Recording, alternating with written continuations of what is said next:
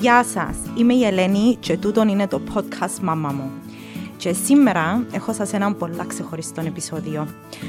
Όταν επικοινώνησε ο Παγκύπριος Σύνδεσμος Αυτιστικών Ατόμων μαζί μου για podcast με αφορμή την Παγκόσμια ημέρα ενημέρωσης και ευαισθητοποίησης για τον αυτισμό, είπα αμέσως ναι. Υπάρχουν τόσα πολλά πράγματα που δεν γνωρίζω και υπολογίζω πως ούτε εσείς ξέρετε. Γι' αυτόν ήρθε στο στούντιο η Αντωνία Μεσαρίτη, η οποία είναι η Διευθύντρια του Κέντρου Παρέμβασης Λευκωσίας του Συνδέσμου για άτομα με αυτισμό, και κάναμε μια υπέροχη και πάρα πολλά ομή συζήτηση για τους μύθους και τις πραγματικότητες, για την καθημερινότητα των ατόμων αυτών και των οικογενειών τους, τις διάφορες ηλικίες και το φάσμα. Δεν θα πω τίποτε άλλο γιατί ειλικρινά εκαλύψαμε τα σχεδόν όλα. So, πάμε με το show. Ευχαριστώ πάρα πολύ που είσαι εδώ και που είχαμε την ευκαιρία να γνωριστούμε. Όπως σου είχα πει, είχα κάνει ένα podcast για ενήλικες με αυτισμό, με την Ελένη Ποντίκη Γεωργίου, για όποιο θέλει να το ψάξει να το βρει, είναι στα αγγλικά. Ήθελα πάρα πολλά να κάνω και να στα ελληνικά, οπότε χάρηκα που επικοινώνησες μαζί μου για να το κάνουμε τούτο. Είναι με αφορμή την Παγκόσμια Μέρα Αυτισμού, που είναι μεθαύριον, είμαστε Πέμπτη σήμερα, οπότε μεθαύριον το Σάββατο. Και είναι light it up blue. Γιατί blue? Καταρχήν, Ελένη, με ευχαριστώ πάρα πολλά που αποδέχτηκες την πρόσκληση μου, αν και έτσι τελευταία στιγμή, και είμαι πάρα πολλά χαρούμενη που είμαι εδώ μαζί σου. Να συζητήσουμε έτσι λίγα πράγματα για τον αυτισμό εν ώψη και της Παγκόσμιας Μέρας. Όπως είπες, είναι στις 2 Απριλίου, ημέρα Σάββατο. Ο σύνδεσμός μας καλεί όλον τον κόσμο να έρθει να στηρίξει την προσπάθεια αυτή. Light it up blue, γιατί το μπλε το χρώμα συμβολίζει το χρώμα της αγάπης.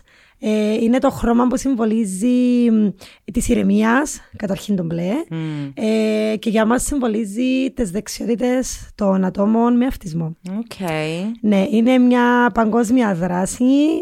Στην Κύπρο, ο Παγκύπριος Σύνδεσμος εκπροσωπεί την Κύπρο. Είναι τα 10η χρόνια που το κάνουμε. Wow. Να ξέχει 2 χρόνια λόγω πανδημίας δεν έκαναμε κάτι. Οπότε τώρα ανυπομονούμε έτσι, να το κάνουμε. Και να υποδεχτείτε τον κόσμο. Και να υποδεχτούμε τον κόσμο και να νιώσουμε ξανά την αίσθηση που είχαμε πριν 2 χρόνια. Ναι. Αντωνία μου, θέλω να πιάμε, όπως σου είπα, θέλω να πάμε στα βασικά. Θέλω να θεωρούμε και να υπολογίζουμε ότι ο κόσμος ξέρει για τον αυτισμό, επειδή νομίζω λίγο φως φανάριν ότι δεν ξέρει κάποια βασικά πράγματα. Ακριβώς. So, τι είναι ο αυτισμός? Αυτισμός, μια μεγάλη λέξη. Καταρχήν, ο αυτισμός είναι μια σύνθετη αναπτυξιακή διαταραχή του εγκεφάλου, αν μπορούμε να το πούμε με αυτόν τον τρόπο. Επηρεάζει διάφορες λειτουργίες του εγκεφάλου. Που τις λειτουργίες μπορεί να επηρεάζουν είτε στην ομιλία του παιδιού, είτε να κατανοήσει κάποια βασικές δεξιότητες. Όμως ο αυτισμός πλέον σαν λέξη έχει δικτυωθεί και πλέον το ονομάζουμε φάσμα του αυτισμού. Okay. Εν τούτο που είχαμε συζητήσει και τηλεφωνικώς, οπότε το φάσμα είναι τεράστιο. Τούτο το φάσμα πότε το εντάξαμε μέσα στο σύνολο του αυτισμού? Βασικά, πρόσφατα, να σου πω, παγιά ήταν κλασικός αυτισμός. Ναι. Θέλω να πιαστώ που κάπου. Μύθοι και πραγματικότητες. Α, τούτο. Ναι. Τούτο πράγμα, ναι. Okay. Λοιπόν, παγιά έλεγαν κλασικός αυτισμός. Έχουμε έναν παιδί το οποίο είναι αυτιστικός. Χτυπά το κεφάλι του στον τοίχο. Έχει εκρήξεις θυμού. Αυτοτραυματίζεται. Είναι αυτοκαταστροφικός. Δεν μπορεί να μιλήσει. Είναι αυτιστικός. Τα πέλα απευθείας. Okay. Παιδί είναι υπερκινητικό. Και από την άλλη πλευρά είχαμε στην άλλη άκρη το Asperger, που ήταν τα παιδιά διάνοιες, γεννιούνταν με κάποιον μαγικό τρόπο και ποτέ δεν εκπαιδευτήκαν, δεν διδαχτήκαν κάτι, αλλά έβλεπες τους ότι μπορούσαν να υπολογίσουν χωρίς υπολογιστική μαθηματικά, χωρίς να διδαχτούν ποτέ πιάνο, να παίζουν πιάνο. Και λέεις, πώς γίνεται το πράγμα? Και να προσπαθείς να επικοινωνήσεις μαζί τους και να τους λέεις, μάθε μου πώς το ξέρεις. Μπορούν να σου το εξηγήσουν, απλά σου το δείχνουν. Wow. Οπότε από τη μια άκρη στην άλλη ήρθαμε και εντάξαμε το φάσμα. Γιατί πλέον δεν είναι μόνο αυτά τα δύο άκρα. Γιατί μπορεί να έχω έναν παιδί το οποίο να μην μιλά, αλλά να έχει κάπου ταλέντο. Mm. Έχουμε παιδιά τα οποία είναι πάρα πολλά λειτουργικά, είναι υψηλής λειτουργικότητας πλέον, αυτόν ονομάζεται, okay. Τα οποία μπορεί ναι, να έχουν ταλέντο κάπου, αλλά να είναι κοινωνικά πιο κλεισμένοι στον εαυτό τους. Okay. Επειδή είναι παιδιά τα οποία αντιλαμβάνονται και κατανοούν τα πάντα, φοβούνται ότι αν μιλήσουν σε κάποιον άτομο τυπικής αναπτύξης, ότι μπορεί να τους κοροϊδέψει. Γι' αυτό και πολλές φορές μπορεί να προτιμούν να κάνουν παρέα, να το πούμε, και να πιούν έναν καφέ με άτομα εκτός από της ίδιας ηλικίας, άτομα που είναι στο φάσμα. Okay. Όμως έχουμε και άτομα που είναι πάρα πολλά λειτουργικά, που θέλουν να κάνουν παρέα κτλ. Με άτομα τυπικής αναπτύξης. Okay. Τούτο βοηθά τους. Ναι. Εμείς όπως και να το κάνουμε θέλουμε να είναι ενσωματωμένοι στην κοινότητα. Ναι. Για μας τούτο είναι σημαντικό. Ναι. Οπότε είναι ένας από τους στόχους μας. Ήταν να σου πω ότι τώρα τελευταία ακούω πολλά συχνά ενήλικες mm-hmm. που λαλούν ότι διαγνωστήκαμε αυτισμό μετά από 30 χρόνια, ας πούμε. Ναι, λένε μου γιατί να σου πω. Παλιά δεν υπήρχε ούτε γιατροί, ας το πούμε, να ξέρουν τι είναι ο αυτισμός κλπ. Δηλαδή, εμάς ο λόγος που δημιουργήθηκε και ο Παγκύπριος Σύνδεσμος ήταν που κάποιο γονιό που την κυρία Αντασολά Γεωργιάδου, όπως μου την είχετε αναφέρει, ναι. η οποία όταν γεννηθήκε ο γιος της, τώρα είναι 36 χρονών, ο Στεφάνος μας, διαγνωστήκε με αυτισμό. Στην Κύπρο δεν ξέραν να της πούνε, πρέπει να ταξιδέψει μέχρι την Αμερική. Ναι, νομίζω γεννήθηκε mm-hmm. το 85 mm-hmm. ο γιος της, ναι. και όπως mm-hmm. είπες και εσύ πριν 36 χρόνια, mm-hmm. οπότε και έχει πάρα πολύ καιρό. Ναι. Και μιλούμε ότι αν είχε κάτι, έπρεπε να ταξιδέψει μέχρι την Αμερική για να πιάσει μια διάγνωση. Και μόνη της, το παιδί της έχει αυτισμό. Εντάξει, το να μάθει κάποιος γονιός, όποια ηλικία, αν και να πιάσει μια διάγνωση, το παιδί του στο φάσμα, αν έχει αυτισμό, εννοείται ότι παθαίνει στο πρώτο σοκ. Ναι. Ειδικά άμα δεν ξέρεις τίποτε ακριβώς, περί αυτού. Αγχώνεσαι τι είναι το πράγμα, πώς είναι να το αντιμετωπίσω, τι είναι να κάνω τώρα. Ο κόσμος τους συγκρεμίζεται, αλλά θεωρώ ότι με τη σωστή εκπαίδευση και καθοδήγηση και στους γονείς είναι πιο εύκολο να το αποδεχτούν ναι. Και να έρθουν τα παιδιά να λάβουν τις απαραίτητες θεραπείες που χρειάζονται για να γίνουν πιο λειτουργικοί. Ξέρεις, από τη στιγμή που υπάρχει ενημέρωση για μέ, από τη στιγμή που υπάρχουν τα άτομα για μέ, από τη στιγμή που υπάρχει η αντιπροσώπευση των ατόμων, σίγουρα για ένα γονιό είναι πολλά πιο εύκολο. Οπότε, μπορώ να φανταστώ τώρα για την κυρία Αντασούλα, να πούμε, το 85, να βλέπει να συμβαίνει κάτι που είναι εκτός. Ακριβώς. Του normal και βάλω και τα κότσαμε. Ακόμα και μετά από τόσα χρόνια, είμαστε στο 2022 και ακόμα δεν υπάρχει ούτε πλήρως η ενημέρωση και ευαισθητοποίηση του κόσμου. Θεωρώ ότι κάθε χρόνο είμαστε καλύτερα, ναι. αλλά υπάρχουν πάντα περιθώρια βελτίωσης. Ναι. Και εμείς προσπαθούμε μέσα από την δράση, αλλά επειδή έχουμε και τα προγράμματα των ενηλίκων μας, σαν ο Λούις είναι κοντά μας, έρχεται στο κέντρο μας. Ο γιος της Έλεν, ναι. Έρχεται στο κέντρο μας. Οπότε εμείς έχουμε τους ενσωματωμένους στην κοινότητα. Δηλαδή να πάνε τα σούπερ μάρκετ τους, να πάνε στις καφετέριες. Θέλουμε το τούτο. Ναι. Ξέρεις, εκείνο που μου έκαμε εντύπωση όταν μιλούσα με την Έλεν, βασικά όταν είχε επικοινωνήσει μαζί μου και είπε μου ότι είναι για young adults το πράγμα, για νεαρούς ενήλικες. Και σκέφτηκα και λέω, ρε παιδί μου, σκέφτεσαι αυτισμό ή το φάσμα του αυτισμού και πάντα έχεις μες στο νου σου μωρά, ναι. παιδιά. Ποτέ δεν πάει το βήμα παραπέρα να σκεφτείς το άτομο να ενηλικιωθεί σε κάποια φάση. Εδώ και μου πάσανε, εν τούτο που ήταν να πω, γιατί είναι πολύ σημαντικό οι γονείς που έχουν τα ανήλικα σήμερα, γιατί η σημερινή τα ανήλικα μου είναι οι αυριανοί ενήλικες μου. Οπότε, αν δεν δώσω τη βαρύτητα τώρα να εκπαιδευτούν και να λαμβάνουν τις απαραίτητες θεραπείες που χρειάζονται και να βελτιωθούν, μετά πώς είναι να προχωρήσουν στην ενηλικίωση τους. Δηλαδή να τους κάνουμε τη ζωή τους και πιο εύκολη και πιο προσβάσιμη ξανά. Ναι. Γιατί οι ενήλικες μας δυστυχώς δεν έτυχαν ούτε κάποιας συγκεκριμένης εκπαίδευσης. Οπότε ό,τι εκπαιδευτήκαν ήταν μέσα από τα κέντρα ημέρας που έχουμε εμείς αυτή τη στιγμή και από το σχολείο, που κάποια ειδικά σχολεία, ενώ αν είχαν εργοθεραπεία, λογοθεραπεία κτλ.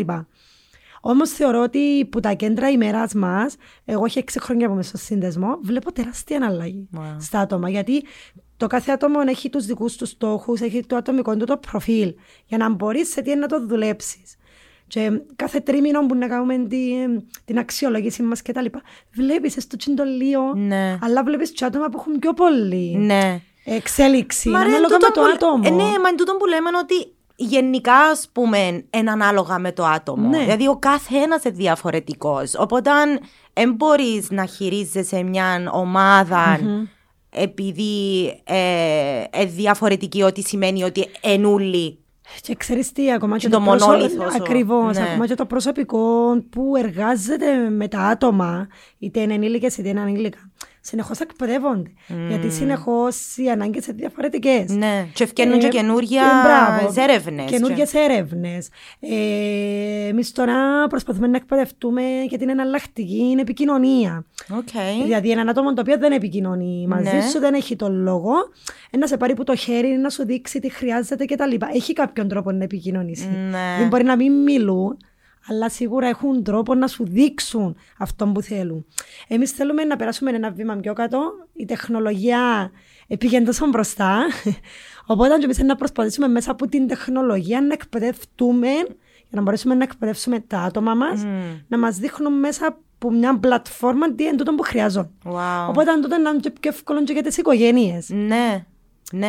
Γιατί διαφορετικά να μου πει έναν άτομο τι χρειάζεται σε μένα, διαφορετικά στο γονιό του. Σωστά. Και για να καταλάβεις ένα παράδειγμα, πιάσε με μια μάμα πριν λίγες μέρες και λέει μου, θέλω να σου πω τι έκαμε ο γιος μου, ενήλικας. Λέω της, ναι πέστε μου. Λέει μου, ήθελε να τον πάρω στο ταχυδρομείο, να δει το ταχυδρομείο. Και δεν μπορούσε να επικοινωνήσει μαζί της. Και τι έπιασε, το φάκελο που φέρνει ο ταχυδρόμος στο σπίτι και έδειχνε της. Και κατάλαβε η μάμμα ότι έπρεπε να τον πάρει και πήρε τον. Ενώ ήταν απίστευτος, πάνε έπιασε με και λέει μου το και ναι. Και λέει ότι εγώ εντάξει, είναι απίστευτο το πράγμα. Μαγικά, ενώ... special. Να σου πω, εγώ άλλαξε το νόημα που σκέφτομαι και το νόημα της ζωής από τον καιρό που είμαι εκεί. Αντωνία μου, θέλω... Τι εγγύνο που παρατήρησες, να μιλήσουμε για τους μύθους και τις πραγματικότητες, αλλά ο μεγαλύτερος μύθος που υπάρχει. Τι εγγύνο το πράγμα που βλέπεις συχνά από την κοινωνία να κάνει λάθος όσον αφορά την αντιμετώπιση τούτων των διαφορετικών ατόμων. Ότι δεν μπορούν. Τούτο. Θεωρούν ότι δεν μπορούν. Ότι δεν μπορούν. Ακούσαμε και πολλές εκφράσεις. Είναι καθυστερημένος, δεν μπορεί. Έχουμε... Άμα ρε, είναι το καθυστερημένος. Ναι. Να μου θύμισες τώρα λέξη που την λαλούσαμε πάρα πολλά από ό,τι θυμούμε τη δεκαετία του 80. Καθυστερημένος, δεν παίρνει τα γράμματα, να το πούμε χορκάτικα έτσι. Ναι, αυτιστικός, δεν παίρνει τα γράμματα. Τούτον το πράγμα με τον ενοχλεί με πάρα πολλά, γιατί έχουμε άτομα τα οποία εργάζονται και στην κυβέρνηση. Τι σημαίνει δεν μπορώ, άλλον το δεν θέλω ή δεν θέλεις να προσπαθήσεις να το κάνεις, και άλλο δεν μπορώ. Και άλλο να λες εσύ που έξω από το χώρο, ότι αν μπορείς εσύ. Εγώ λέω ότι όλοι μπορούν. Ναι. Όλοι μπορούν. Γιατί μπορεί να είναι διαφορετικοί, αλλά είναι διαφορετικοί. Έχουν ίσες ευκαιρίες, όπως έχω εγώ και εσύ και οποιοδήποτε. Ναι. Απλά με διαφορετικό τρόπο. Μπορεί έναν άτομο τώρα να τον έφερνα εδώ, να τον ενοχλούσε το μικρόφωνο ή το φως κλπ. Ναι, όμως ήταν να δω τι ήταν να κάνω για να είναι προσβάσιμος ο χώρος για να έρθει. Θα πω, θα τον πάρω επειδή είναι το φως. Τι είναι να κάνω. Θα τον πάρω μια φορά να το δει 1 λεπτό, 2 λεπτά, να αυξάνεται μέχρι να πετύχω το στόχο μου. Του τον κάνουμε. Κάτι άλλο που μου είχε να αναφέρει η Ελένη ήταν τούτο με τα σούπερ μάρκετ που βάζουν τα ψώνια μες στις τσάντες. Λέμε μου ότι ενοχλάται το γεγονός ότι στην Κύπρο ίσως να νομίζουμε ότι το μόνο πράγμα που μπορούν να κάνουν τα άτομα, επειδή τα βλέπουμε στην καθημερινότητα μας, τσαμέ, ότι that's all they can do. Τσίνον είναι, ας πούμε. Ναι, αφού έλεγα μου... μου, έχεις παιδιά με σύνδρομο Down? Λέω τους όχι, έχω παιδιά στο φάσμα. Εντάξει, για να τους πάρουμε στο σούπερ μάρκετ και βάζουν τα πράγματα μέσα στο... Okay. Ή ας πούμε, κοίτα, σίγουρα παρά να μην πω ποτέ, έστω είναι κάτι και τούτο. Ναι. Όμως θεωρώ ότι πιάσαμε το δεδομένο ότι τούτο μόνο κάνω. Ακριβώς. Μα δοκιμάσες να κάνεις κάτι άλλο? Ακριβώς. Πού είναι δοκιμάσες? Απλά πιάσε κάποιος το μοτίβο, εντάξει, ναι, ότι ξεκίνησε μια υπεραγορά και εργοδότησε δύο, ας το πούμε, άτομα για να βάζουν πράγματα σε τσάντα. Άμα έκαμε εδώ και ενημερωμένο το κοινό, να το κάνουμε και εμείς. Ναι. Και κάπως έτσι έγινε το puzzle, ας το πούμε. Ναι. Και όλοι κάνουν το ίδιο πράγμα, ενώ να βάζουν πράγματα στα ράφια. Και λέω, με κάνουν καλά οι άνθρωποι που προσφέρουν ακόμα και τούντες ευκαιρίες. Σίγουρα. Και σίγουρα το κάθε άτομο ό,τι μπορεί, αλλά και εμείς τι είναι να του δώσουμε. Δηλαδή, αν αφήσω το ίδιο το άτομο να επιλέξει, μπορεί να επιλέξει και να μείνει σπίτι. Mm. Πρέπει να το βοηθήσω εγώ και να ανακαλύψω εγώ τις ικανότητες που έχει και το τι μπορεί να κάνει. Ναι. Και αν μπορεί να κάνει ένα πράγμα, να του προσφέρω δύο πράγματα. Και τα δύο να γίνουν 4, να γίνουν 6, να γίνουν 10. Σωστά. Τούτον είναι. Ναι. Όπως έχουμε έναν παιδάκι τοπικής ανάπτυξης, όπως έχω εγώ το μωρό μου, εσύ το μωρό σου, και να σκάμε ένα toilet training, ναι, να κόψουν το πανί, ναι, κάπως έτσι. Ναι. Δηλαδή εσύ να πεις, «Οκ, 2 χρονών, είναι η πορεία, τι αφήσεις τον να γίνει 3, θα το προσπαθήσεις μέρα με τη μέρα, και να το πετυχείς». Ναι, ναι, ναι. Τούτον είναι. Δεν μου λέμε στα αγγλικά, practice makes perfect. Ναι, τούτο. Ναι. Η λύπηση, ρε Αντωνία μου, ακούω πολλούς που λένε, «Μάνα μου, ρε». Ναι. Πολλά άσχημο. Άσχημο. Και ακούεις το και ενοχλάσαι. Γιατί μας ενοχλάτουν το πράγμα? Γιατί είναι λάθος το πράγμα? Είναι λάθος, θέλω να μου πεις εσύ όμως τι, γιατί λυπούμαστε? Γιατί να με λυπηθείς και εμένα που αντί να επειδή να βάψω τα μαγιά μου μαύρα και να πετύχει το χρώμα και ευκήκαν κόκκινα, ας πούμε, να μου πεις διορθώνεται, μάνα μου ρε, ενώ γιατί να με λυπάσαι, καταλαβαίνεις? Ναι. Ενώ είναι λύπηση το πράγμα. Εγώ θεωρώ και respect στους γονείς μας όλους, είτε είναι ενήλικες είτε είναι ανήλικα. Εγώ λέω ότι σας είσαστε πάρα πολλά τυχεροί που φέρετε στον κόσμο έναν παιδί με αυτισμό. Περνάς που challenge σίγουρα, περνάς πάρα πολλές δοκιμασίες. Κάποιοι λαλούν μου να μες σου τύχει, συμφωνώ, ναι. Αλλά πίστεψε με, ο χρόνος που περνώ στον χρόνο της εργασίας μου είναι πιο πολλές ώρες παρά που περνώ στο σπίτι μου. Mm.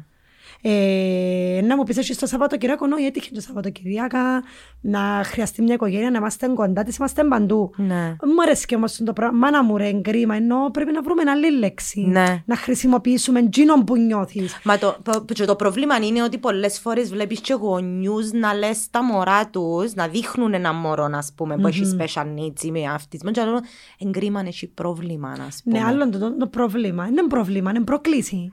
Πρέπει να μάθουμε γενικά. Είναι πρόβλημα, είναι πρόβλημα. Πρέπει να μάθουμε γενικά σαν λαός να αλλάξουμε κάποιες λέξεις και να δούμε ότι η ζωή μας είναι πολύ διαφορετική. Δηλαδή, αντί να χρησιμοποιήσω τη λέξη πρόβλημα, χρησιμοποιούμε τη λέξη πρόκληση. Είναι πρόκληση που πρέπει να την αντιμετωπίσω. Γι' αυτό και έρχομαι και λέω ότι αν υπήρχε και καταλληλή εκπαίδευση που γονείς, που σχολεία, που παιδιάτρους, που μα μιλούμε τα πάντα. Γενικά το κοινωνικό σύνολο να εκπαιδευτεί.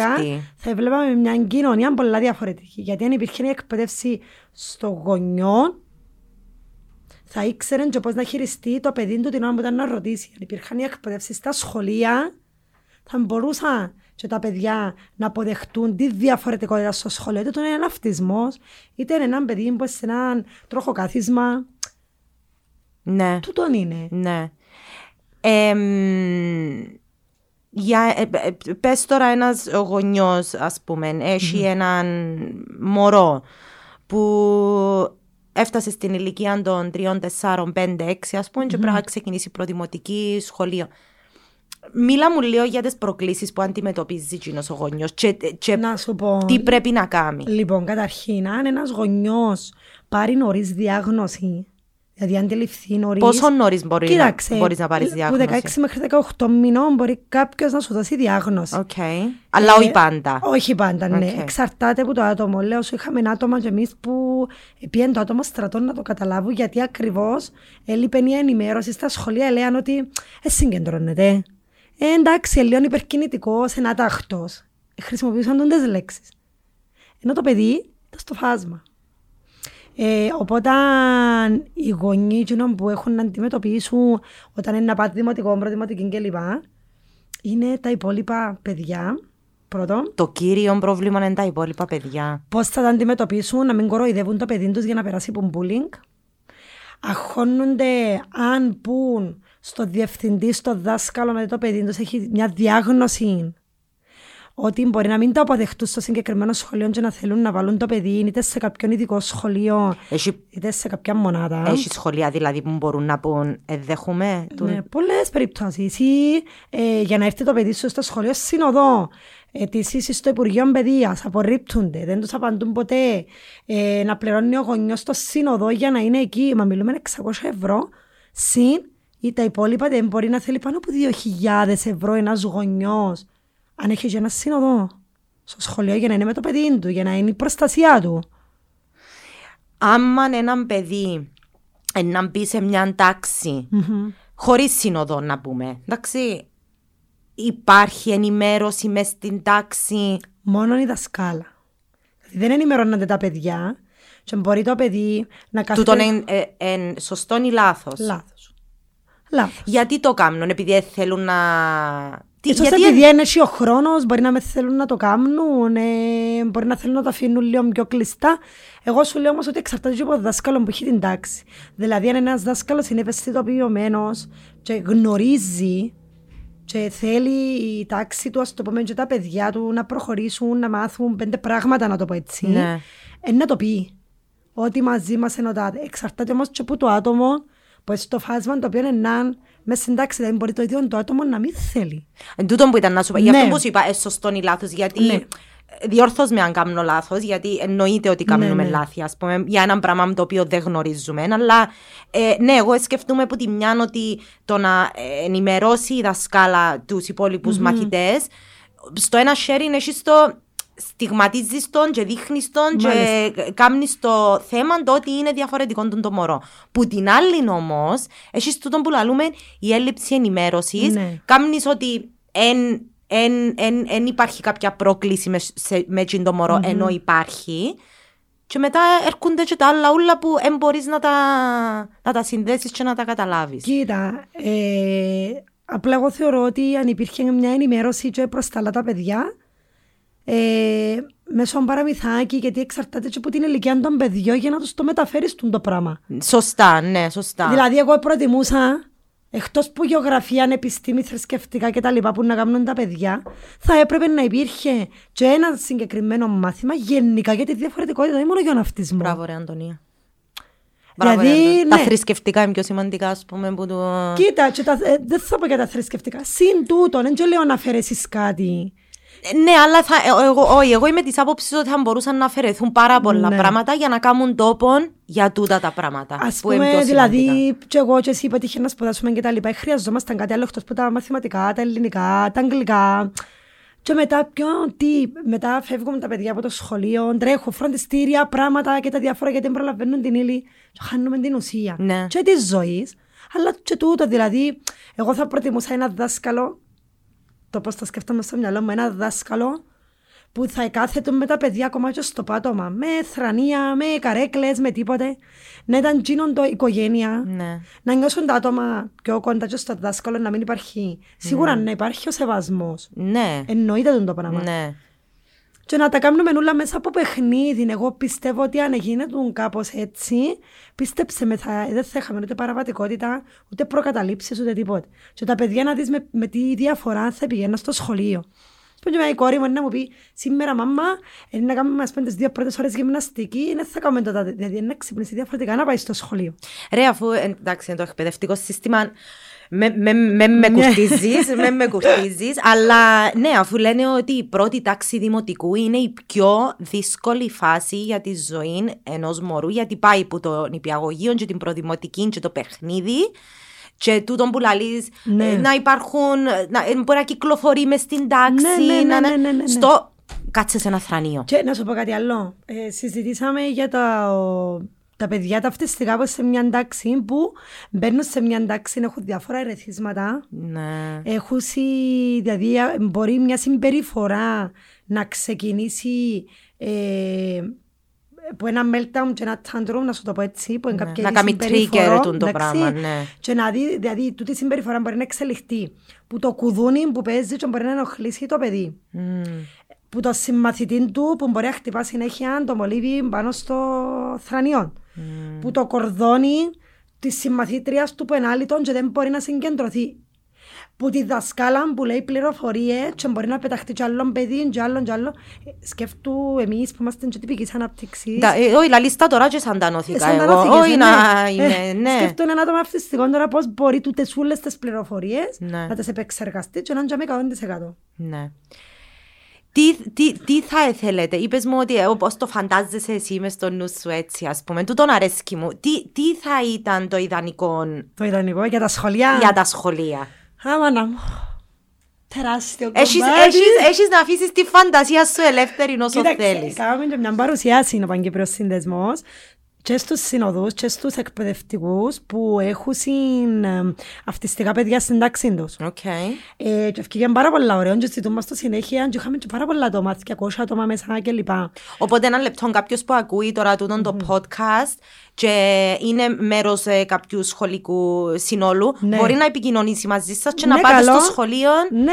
Για... Okay. Τέλεια. Λοιπόν, το πώς το φαντάζομαι. Φαντάζομαι μια τάξη καταρχήν που να έχει τη δική της γωνιά, που το παιδί αν δεν είναι καλά, έχει κάποια συμπεριφορά να πάει να χαλαρώσει. Wow. Τα παγιά είχαμε και τους πίνακες που ήταν οι κοιμωλίες. Μα ξέρετε, είναι η κοιμωλία, πρέπει μια στήρα αίθουσα, να το πω έτσι. Θυμήθηκα τον ήχο. Ναι. Ή το πυρούνι, πώς τα πιάταν. Ναι. Λοιπόν, να έχει το δικό της χώρο το οποίο να μπορεί το παιδί να πάσα στιγμή να μπορεί να πάει να χαλαρώσει. Τσίνος ο χώρος τώρα μπορεί να έχει τη χαλαρωτική του τη μουσική, μπορεί να έχει ένα φωτισμό, κάποια φωτάκια, κάποια τέλος πάντων που το άτομο χρησιμοποιεί για να ηρεμήσει. Ξέρεις να μου θυμίσες τώρα, θυμίσες μου κάπου εθιέβαζα ότι τα γραφεία της Google, της Apple, της Nike έχουν δωμάτιο που υποτίθεται ότι δωμάτια διαλογισμού, ότι ο άλλος μπορεί να πάει να κάτσει τον πουλαλείς και να απλά να φύγει το μυαλό του να ηρεμήσει, ας πούμε. Το άλλο. Γιατί πρέπει τα παιδιά να τέπω χρόνο να συμμετέχουν στις σχολικές γιορτές. Πες μου γιατί. Να σου κάνω εγώ ερώτηση τώρα. Σίγουρα θέλουμε να είναι σωματωμένα, αλλά γιατί να περάσει το παιδί που είναι τη διαδικασία. Να δεν τη θέλει. Ακριβώς. Και πώς, να τον θυμίζεις τώρα τραύματα, πρέπει να τον κρατώ πας στη σκηνή, το άτομο μου και να φωνάζει και να το δει ο παπούτσια, η γιαγιά και να μπράβο, ευκήγεν πας στη σκηνή. Δεν λέω, ναι, θέλουμε να είναι, κάμε κάτι άλλο. Αφού είναι το διαευχαριστήσει. Κάμε κάτι άλλο που να τον ευχαριστήσει. Ακριβώς. Δώσ' του επιλογές. Είναι πολύ σημαντικό να ξέρουμε το προφίλ του παιδιού μας. Τι του αρέσει, τι δεν του αρέσει. Όταν τα γνωρίζεις μπορείς εύκολα και να αποφύγεις μια κρίση. Προχτές έβλεπα ένα βιντεάκι, μια σύνοδος που στην Κύπρο δεν υπάρχει το πράγμα, γι' αυτό που θέλω να το πω. Μια σύνοδος, ήταν μια τελική γιορτή και έπρεπε να πάρει το παιδί το οποίο συνόδευε, αυτιστικό, στη γιορτή για να το παρακολουθήσει, όχι για να συμμετέχει. Okay. Καταρχήν δεν του άρεσε καθόλου να είναι με κόσμο, άρα πρώτον πήραν το σε κόσμο. Έβαλαν το στην πρώτη σειρά. Για να βλέπει. Λάθος, γιατί έχει πάρα πολλές προκλήσεις και πάρα πολλά ερεθίσματα γύρω του και τούτον δεν θα νιώθει ασφάλεια ούτε το ίδιο το άτομο, ούτε και γύρω του, γιατί σε περίπτωση που παθαίνει ένα meltdown, πώς θα τον οδηγούσες εσύ στην έξοδο να τον κρατάς και να γίνει θέαμα. Οπότε τι έκαμε η σύνοδος από μόνη της, επειδή εγνώριζε όλα αυτά, το παιδί το έβαλε στην τελευταία θέση να κάτσει, ήταν δίπλα του. Του έλεγε χαμηλόφωνα «Είμαι εδώ, ό,τι χρειαστείς, είμαι δίπλα σου». Του επαρέχει συνέχεια του την ασφαλή για να νιώθει το άτομο. Όταν θέλεις να φύγουμε, πάρε το χέρι μου να φύγουμε, λένε το συνέχεια. Ξεκινάει η γιορτή, τύμπανα, φωνές, μιλούμε μαντέτσι μας σε γάμον. Το άτομο να αναστατωθήκαν τόσο πολλά, δεν μπορούσε να επικοινωνήσει με τη δασκαλά. Η δασκαλά, η συνοδός, καταλάβεν τον, πήραν τον έξω. Έπιασαν το μια αγκαλιά, ηρέμησαν το παιδί και τι έκαμε. Απλά του εμίλησε για το αγαπημένο του αντικείμενο που ήταν, ας πούμε, ένα ρομπότ. Και έλεγαν του την ιστορία για το ρομπότ. Και βλέπεις το άτομο ηρέμησε, ούτε αυτό τραυματίστηκε, ούτε χτύπησε, ούτε η ασφάλεια του ιδίου ή των άλλων ήταν σε κίνδυνο. Οπότε τι θέλω να πω με τούτο. Στην Κύπρο δυστυχώς οι συνοδοί δεν πρέπει να γνωρίζουν το άτομο που προσέχω. Δηλαδή, σκεφτώ εγώ να είμαι συνοδός, να σε προσέχω, αλλά να μην ξέρω ούτε τι σου αρέσει, ούτε τι δεν σου αρέσει, γιατί πρέπει να γνωρίζει ο δάσκαλος. Αλλά ο δάσκαλος δεν ενημερώνει το σύνοδο. Είναι ένα από τα θέματα που έχουμε με το Υπουργείο Παιδείας τούτο. Δηλαδή, γίνεται εγώ που έχω άμεση σχέση με το μωρό να με γνωρίζω το προφίλ του. Και ας πούμε να έχω έναν παιδί που μπορεί να μην του αρέσει το πορτοκαλί και να τον έβαλα τη δεδομένη στιγμή να κάνουμε, να κόψουμε φρούτα και μέσα στα φρούτα είχαμε πορτοκάλι, μανταρίνι και τα λοιπά που δεν του αρέσει ούτε αισθητηριακά. Και βγάλε μου μια κρίση και να λαλώ, καλά ήταν που γίνεται τώρα αφού καθαρίζαμε. Αφού τότε τα άτομα έχουν υπερευαισθησία και στην ακοή του και στην όσφρηση του και παντού. Η συνοδοί, Αντωνία μου, τυχαίνουν κάποια συγκεκριμένης εκπαίδευσης, γιατί γελάς? Γιατί όχι. Σοβαρά. Ναι. Όχι. Τι εννοούν δηλαδή? Περίγραψε μου το προφίλ ενός συνοδού. Είναι ένας συνοδός που έχει ένα πολιτήριο λυκείου και προκηρύχθηκε μια θέση από μια σχολική εφορία και έκαμε αίτηση να πάει. That's it. 40 χρονών, 50 χρονών, 30 χρονών, whatever. Ναι. Αν έχει την καλοσύνη να μάθει που μόνος του να μάθει. Πάεις, τώρα λούς σου έχεις έναν αυτιστικό παιδάκι να προσέχεις. Πρόσεχε γιατί χτυπά. Οι γονείς... Έχουν τον τελευταίο λόγο, οι γονείς μπορεί να... Ήταν να σου πω, μπορεί να επιλέξουν τον συγγενή τους. Ναι, είμαστε στην Κύπρο, Ελένη μου. Εντάξει ρε, μα αν πρέπει να διαλέξω μεταξύ κάποιου που έχει ιδέα για το μωρό μου και κάποιος συγγενή, να πάμε ως συγγενή. Σίγουρα, σίγουρα γιατί... ναι, αφού μου διάσει άλλα options. Ακριβώς. Γι' αυτό και εμείς τώρα προσπαθούμε να μπούμε και στα σχολεία και να κάνουμε εκπαιδεύσεις, δηλαδή θέλουμε μια συνεργασία γενικά με τους φορείς που θα ασχολούνται με τα παιδιά. Παράδειγμα, το Υπουργείο Παιδείας, μάλιστα. Πρέπει που τον Ιούνι να ξέρεις ποιοι να ασχοληθούν που το Σεπτέμβρη με τα παιδιά. Δηλαδή τελειώνει μια χρονιά και πρέπει να είσαι έτοιμος για την επόμενη. Όχι να έρχεται μια μέρα πριν το σχολείο και να έχουμε οικογένειες να μας τηλεφωνούν. Πήγαινε το μωρό μου στο σχολείο και δεν έχει σύνοδο. Μας εγκρίνα. Γίνεται το πράγμα. Ή γίνεται ρε Ελένη μου να βάλω σύνοδο. Εμπορούμε πολλά θυμωμένοι. Άνοιξαν το καταλαβές. Κουρτίσασε. Ναι. Πέτα. Όχι πέτα γιατί θέλω και εγώ να τα ακούσω. Θέλω και εγώ να τα μάθω. Και ο κόσμος που ακούει θέλει να τα μάθει. Γιατί δεν τα ξέρει ρε. Ακούει συνοδούς και νομίζεις ότι είναι κάποιον άτομο το οποίο είναι ειδικά εκπαιδευμένο πας στον το πράγμα. Όχι και να σου πω και οι συνοδοί εγκρίμα. Λυπούμε που χρησιμοποιώ τη λέξη εγκρίμα γιατί... Θέλουν να κάνουν πάρα πολλά πράγματα και δεν μπορούν γιατί το σύστημα δεν τους αφήνει.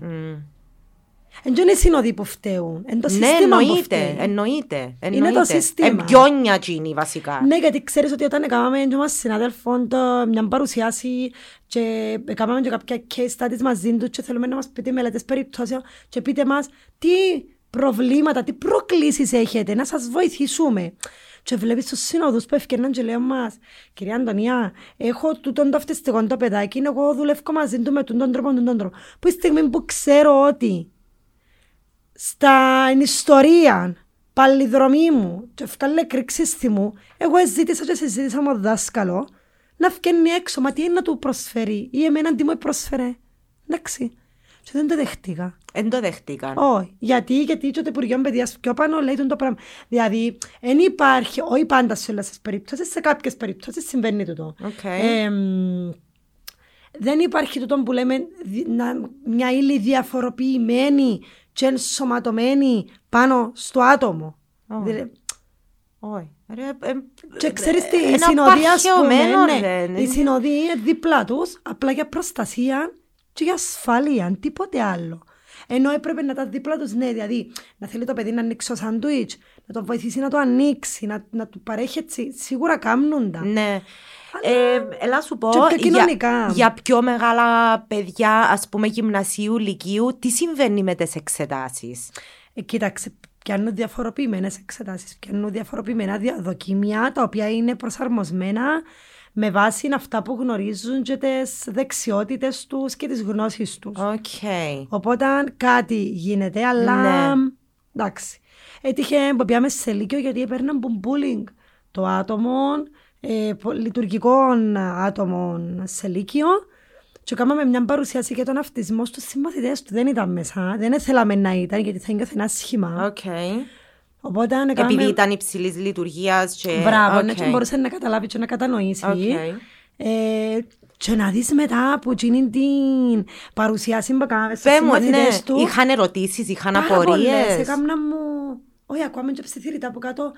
Κόρη λαλίτης, για αυτόν που ήρθε και έκαμε μας έτσι, δηλαδή ότι ελέαμε ανοίγονταν παραθυράκια μες στο μυαλό τους. Μάλιστα, ναι, και έρχονταν τους, ας πούμε, flash μπροστά τους μια εικόνα που έγινε actual τη δεδομένη στιγμή.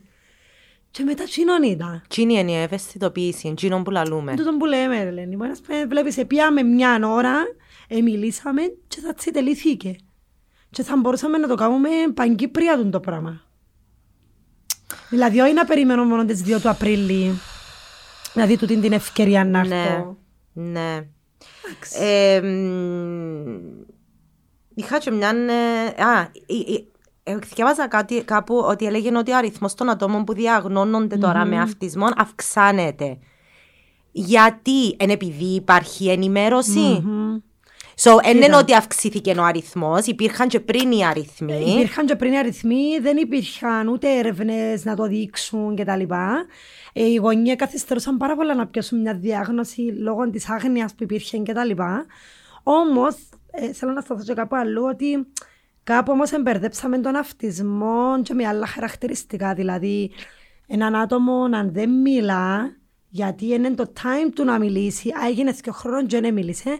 Τρέχουν οι γονείς λογοθεραπείες, εργοθεραπείες, τα διάφορα κτλ. Ναι. Και είναι κακό, είναι κακό. Αλλά διούν εύκολα διάγνωση. Α, αυτό, ναι. Ναι. Δηλαδή, έναν παιδί είναι υπερκινητικό, στο φάσμα. Δηλαδή, αν δουν ένα τσίσκιο 3 χαρακτηριστικά, στο φάσμα. Είναι η ανάγκη μας να τα περλώνουμε τα πράγματα ούλα, ρε παιδί μου, τούτον, επειδή ακούω το πάρα πολλά συχνά. Έχω γονιούς που έπιασα διάγνωση, γιατί το να πιάσεις μια διάγνωση είναι και πιάσεις τη διάγνωση. Για να δικαιούσε κάποια οικονομική στήριξη που το κράτος πρέπει να περάσεις από έναν ιατροσυμβούλιο. Okay. Οπότε τι γίνεται.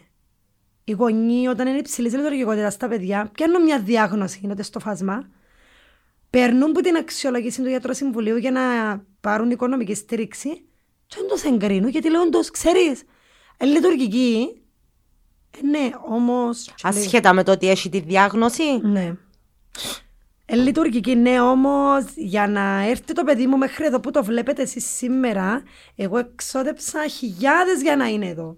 Και ατελειώτες ώρες. Ακριβώς. Και οι γονείς μες στους δρόμους, συνέχεια από τη μια θεραπεία στην άλλη, που τρέχουν, που πρέπει να τα παρέχει το κράτος, πάλι του τα ούλα. Οπότε θέλω να σου πω ότι υπήρχαν και περιπτώσεις, και λέω ότι... Σίγουρα είναι στο φάσμα, ναι. Λέω ότι είναι να δοκούν κάτι λάθος. Ναι. Απλά πλέον είναι να πιάσεις πιο εύκολα τον τη διάγνωση. Δηλαδή έχουμε γονείς έτσι πάρα πολλά ενημερωμένοι και μόλις δουν κάτι εν το διαδίκτυο που μπορεί κάποιος να μπει, να ψάξει. Ναι. Το παιδί μου δεν με ακούει που του μιλώ και βγάλει σου από κάτω αυτισμός, ας πούμε. Ναι. Ναι. Και πάρα πολλοί γονείς ήταν να επικοινωνήσουν μαζί μας ότι υπάρχουν, έχω έννοια ότι το παιδί μου μπορεί να είναι στο φάσμα. Ναι. Τι κάνω. Εννοείται ότι είναι να τους παραπέψεις σε κάποιον παιδονευρολόγο ή αναπτυξιολόγο να πιάσει μια διάγνωση. Γιατί εγώ δεν μπορώ να δώσω διάγνωση. Πολλές φορές να με πιάσουν να σου το φέρω να το δεις, να μου πεις, μα δεν είναι η δουλειά μου. Σε μένα να έρθεις μετά. Πρέπει να περάσεις από μια διαδικασία. Εν τόση ανάγκη τους να μάθουν και να έχουν μια απάντηση στο. Ξέρω το. Απλά και εμείς, ξέρεις, την προσπάθεια μας να τους καθησυχάσουμε και να τους πούμε ότι είμαστε δαμέξες. Θέλουμε ότι εμείς να κάνουμε κάποιο λάθος, ότι ή να πούμε κάποια πληροφορία την οποία μπορεί και στο τέλος να μένει ενιστούτη. Ναι. Δηλαδή πρέπει να παίρνουμε με βάση... Πρόσφατα μπήκα και εγώ λίγο μες στον το τρυπάκι που είπες, γιατί ένας που τα μωρά μου είχε πολύ ευαισθησία στο θόρυβο, δηλαδή οπότε είχε πολλούς θορύβους, ας πούμε, δεν ήθελε να φύγει. Anyway, και εντάξει, μιλήσαμε με εκπαιδευτική ψυχολόγων και πρότεινε μας εργοθεραπεία. Μάλιστα. Λοιπόν, και την εργοθεραπεία είδα τέτοιο 3 φορές μες στα άρθρα που εθιάβασε. Είναι η πρώτη θεραπεία στην ουσία. Και κάνω μου πολύ εντύπωση. Λοιπόν, οπότε θέλω να μου πεις λίγο για τις θεραπείες που υπάρχουν και εξηγά μου και λίγο για την εργοθεραπεία, γιατί συζήτησα το με άλλους και είπα μου, ναι, ποντούτο, ακούγεται ενδιαφέρον. Ναι. Λοιπόν, κοίτα, εντάξει, οι θεραπείες που υπάρχουν είναι η εργοθεραπεία, λογοθεραπεία, ειδική εκπαίδευση, μουσικοθεραπεία. Η μουσική. Α, ναι, τώρα να σου πω γιατί. Γιατί εγώ είχα τα λιμπερδεμένα μες στο μυαλό μου. Όταν ξεκίνησα στο σύνδεσμο και είπαμε μουσικοθεραπεία, αλλά τους, δηλαδή να μάθουν να παίζουν όργανα. Όχι λαλό μου, καμία σχέση. Ναι, η κάθε θεραπεία εννοείται ότι είναι σημαντική και διαφορετική. Παράδειγμα, για τη λογοθεραπεία, έναν παιδί να ξεκινήσει να κάνει λογοθεραπεία σίγουρα για τις αρθρώσεις του, αλλά λογοθεραπεία μπορεί να κάνει και ένα άτομο που είναι στο φάσμα. Που μπορεί να με λέει το ρο, κάποιες αρθρώσεις, και παίρνει έτσι κάποια βοηθητικά. Ναι. Μέσα από τη λογοθεραπεία όμως τώρα, υπάρχουν συναδελφοί και συνεργάτες είναι εξειδικευμένοι σε τούτο, να μάθουν έναν παιδί να τρώει σωστά που είναι στο φάσμα, η σύτηση του. Σύτηση, κατάποση. Βασικό σκύλ. Ακριβώς. Τούτο είναι μέσα από τη λογοθεραπεία που δουλεύετε κτλ. Όμως, όλες οι θεραπείες που να κάνει έναν παιδί πρέπει, εκτός που το προφίλ που πρέπει να ξέρουμε και το ιστορικό και όλα αυτά και να κάνεις μια αξιολόγηση, όλες κάπως πρέπει να έρθει κοντά θεραπευτής μαζί με το παιδί. Οπότε, εκτός που τη λογοθεραπεία να κάνεις και ένα παιχνίδι με το άτομος σου. Αν χρειάζεται να κάτσεις και στο πάτωμα να παίξεις, είναι να κάτσεις. Σε λογοθεραπεία έχουμε και την αλλακτική επικοινωνία, δηλαδή το μπορεί να το παίξεις. Μέσα από κάποιες εικονούλες που να επικοινωνήσει το παιδί, να σου δείξει. Το μάκατον. Εμείς έχουμε και το floor time. Που floor time λέει ο θεραπευτής περνά το χρόνο στο πάτωμα με το παιδί. Και σιγά σιγά βλέπεις το παιδί ότι που να εμπιστευτεί και το θεραπευτή και λοιπά, να το δεις ότι να πάει μετά να κάτσει στο γραφείο και να δουλέψουν που το γραφείο, όπως είμαστε εμείς τώρα. Εργοθεραπεία, μεγάλο κομμάτι. Το πώς να κρατάς σωστά το μολύβι σου. Είναι μέσα από την εργοθεραπεία. Πώς να δένεις το κορδόνι σου. Βασικά, όλο το κομμάτι είναι εργοθεραπεία που κάνει. Wow. Θέλεις να περάσεις τη ζώνη σου μέσα από τις θηλιές που υπάρχουν στο παντελόνι σου. Με την εργοθεραπεία. Το πώς να ξυρίζεσαι, να κρατάς σωστά, λεπτή, αδρή κίνηση. Τούτα που κάνεις στην εργοθεραπεία. Επίσης, το αισθητηριακό το κομμάτι. Οι εργοθεραπευτές όταν έχουν και την αισθητηριακή ολοκλήρωση, που είναι ένα άλλο πτυχίο να σου το πούμε, μπορούν να δουλέψουν αισθητηριακά με το παιδί. Δηλαδή, αν έχει έναν παιδί που δεν μπορεί να ιδιάζει την μπανάνα, σιγά σιγά ο θεραπευτής είναι να δουλέψει μαζί του, πώς να την αποδεχτεί. Ή ας πούμε, λέω μας οι γονείς, μαν τρώει γιαουρτάκι, μαν τος μαζί σας τρώει. Και εμείς μαθαίνουμε και τους γονιούς τι είναι τούτο που κάνουμε. Ο θεραπευτής εννοείται. Εν τούτο που ήταν να σου πω, ο εργοθεραπευτής δουλεύει μαζί με τους γονείς. Ναι, θα δουλέψει πρώτα με το παιδί και μετά λέει, θα ενημερώσει τους γονείς πώς ήταν το παιδί τους και αν χρειαστεί να κάνουν κάτι ήδη στο σπίτι. Στη λογοθεραπεία δεν χρειάζεται, απλά περισσότερο στη λογοθεραπεία τι έγινε που λέμε. Να αφήνετε το παιδί να σας δείχνει, αν δεν μιλά, να σας δείχνει.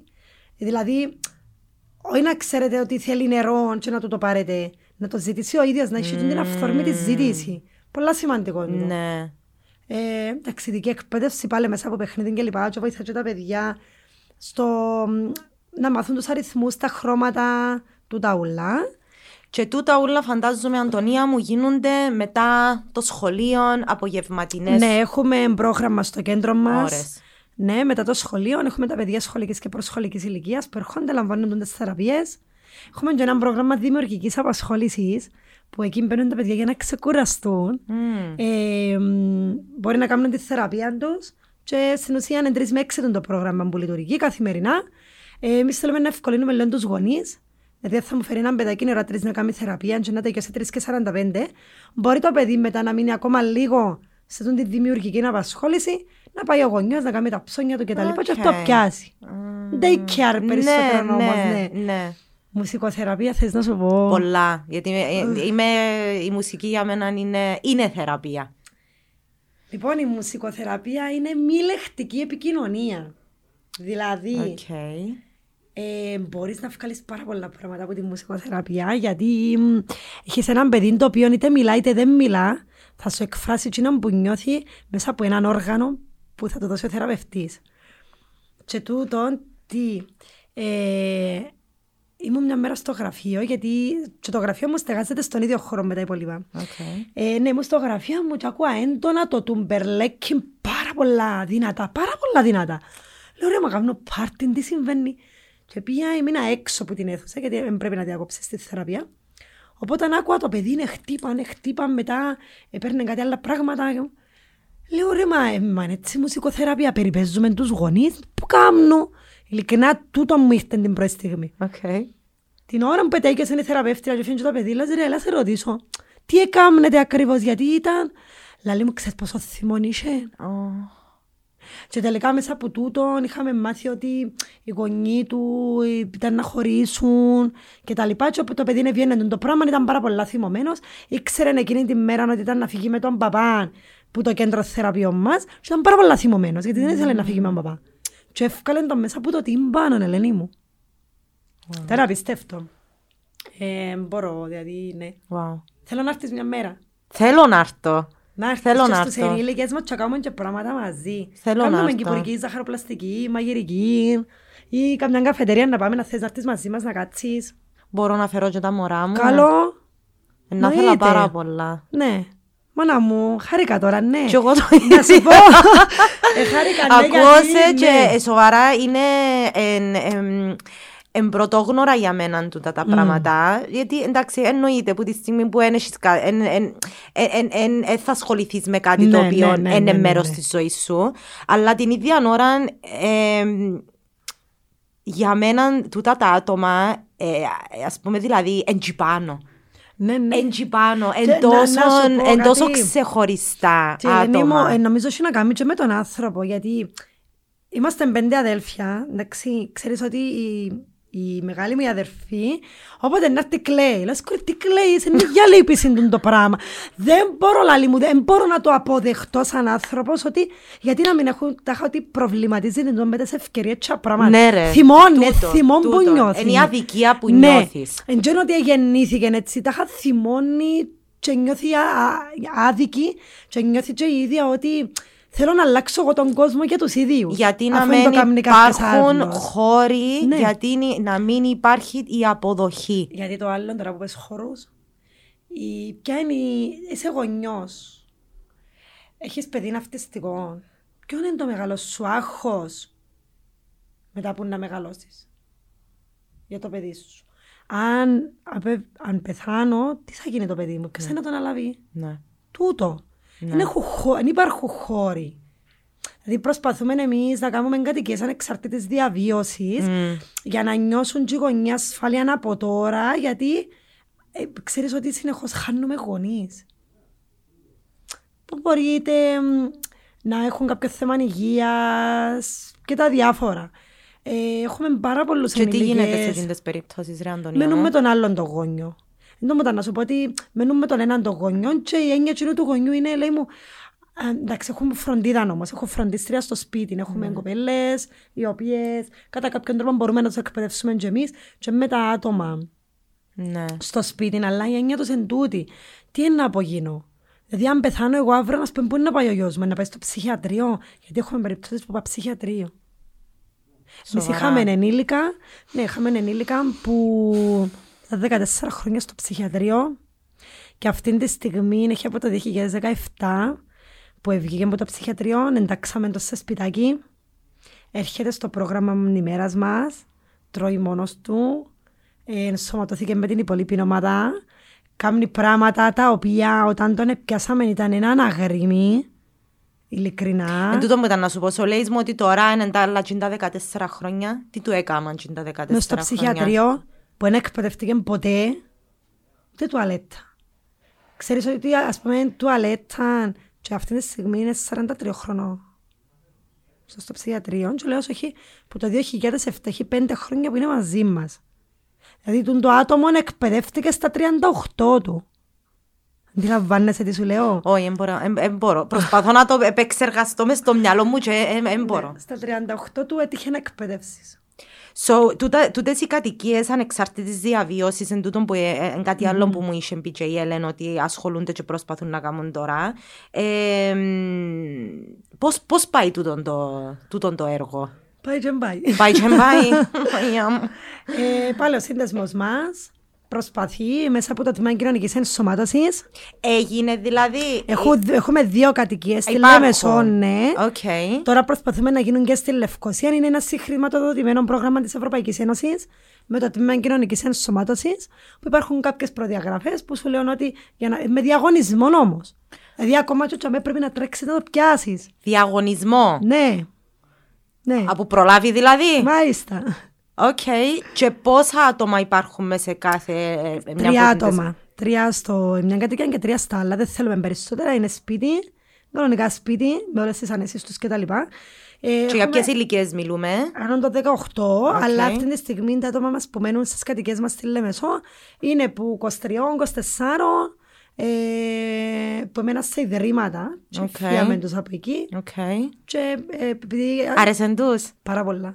Και έχουν μεγάλη βελτίωση. Τα απόγευμα να πάνε κομμωτήριο, να κόψουν τα μαγιά τους, πάνε βόλτα, εστιατόρια. Άρα ξέρεις ότι έχουμε άτομο το οποίο δεν είναι κάθετο. Η Ελένη μου δεν είναι κάθετο. Λέει μας η μαμά του θέλω να τον πάρω εστιατόριο και δεν μπορώ. Και ξέρεις ότι αυτή τη στιγμή πάει και κάθεται 2 ώρες μες στο εστιατόριο. Wow. Πες μου εσύ. Όχι, τούτον ακούσα το που θκιο-τρεις γονιούς που λένε σκέφτου το πιο απλό λαλού μου. Να πάμε να κάτσουμε να φάμε, ναι, σαν οικογένεια. Ας, ναι, πούμε μια Κυριακή. Μάνα μου το πιο απλό. Δεν μπορείς να το κάνεις. Ναι. Τούν το πράγμα. Ακριβώς. Και καταφέραμε και κάναμε. Έχουμε ένα άτομο, το σπεργεράκι μου λαλωτών.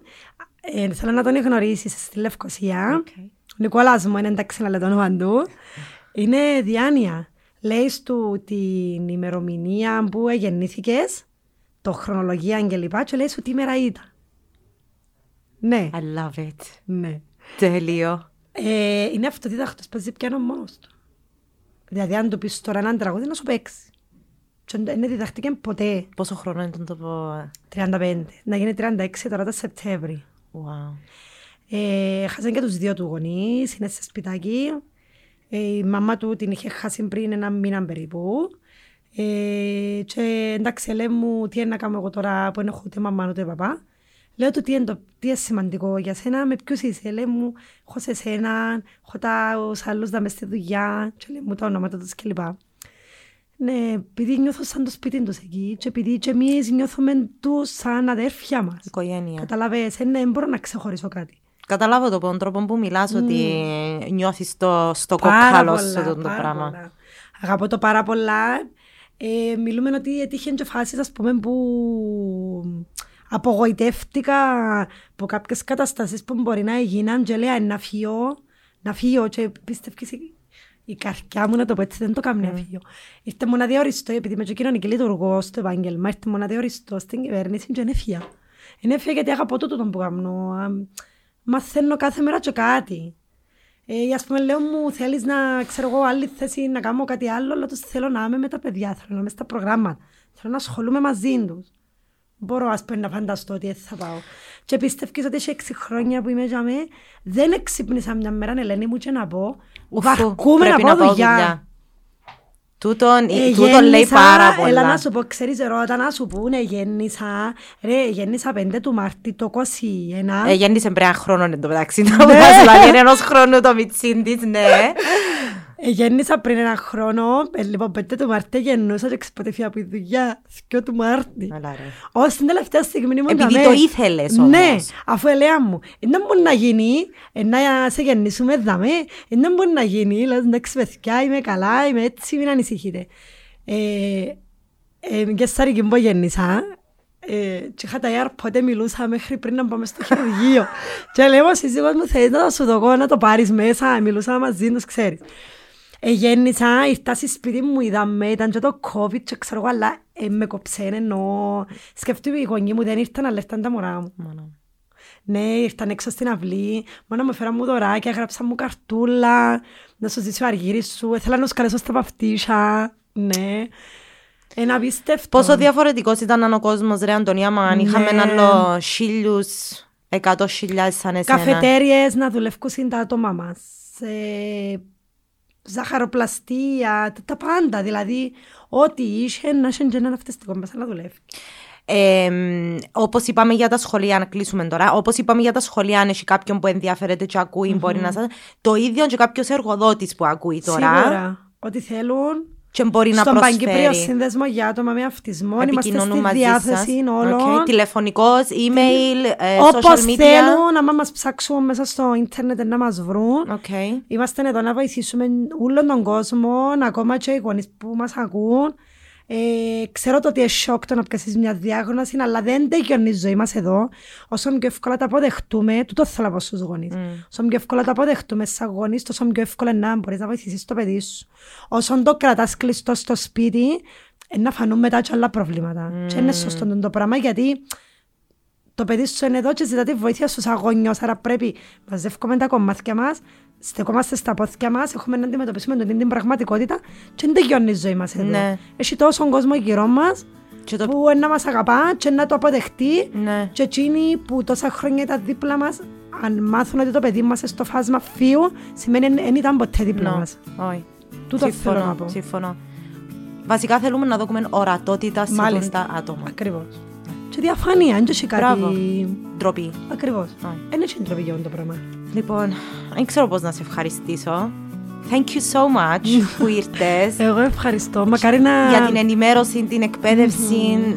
Ευχαριστώ και νομίζω ότι όποιος να τα ακούσει τούτο είναι να πιάσει πάρα πολλά πράγματα. Εγώ ευχαριστώ για την αποδοχή της προσκλήσης μου. Να πούμε ξανά ότι 2 του Απριλίου είναι η Παγκόσμια Μέρα για τα παιδιά με αυτισμό. Φορούμε κάτι μπλε και περπατούμε όλοι μαζί. Έχουμε πορείες σε Λευκοσία, Λεμεσό, Λάρνακα και Πάφο. Η ώρα 7 το βράδυ στα Δημαρχία. Όποιοι θέλετε, κοπιάστε. Θα έχουμε και παιδιά μαζί μας. Ελάτε με τα παιδιά σας, ναι. Μόνοι σας, με τους φίλους σας. Και υπάρχουν όλες οι πληροφορίες στο Facebook. Μάλιστα, όλα τα πάντα. Για οτιδήποτε άλλο και να βάλω και εγώ. Θέλουμε τον κόσμο δίπλα μας και όχι απέναντί μας, γιατί μόνο έτσι να πολεμήσουμε για τα δικαιώματα των παιδιών. Σε ευχαριστώ πάρα πολύ για όλα όσα κάνεις. Καλή συνέχεια.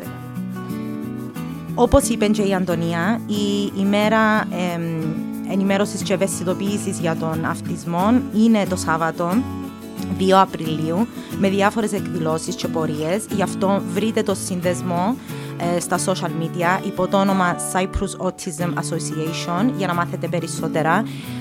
Είναι και στο Facebook και στο Instagram.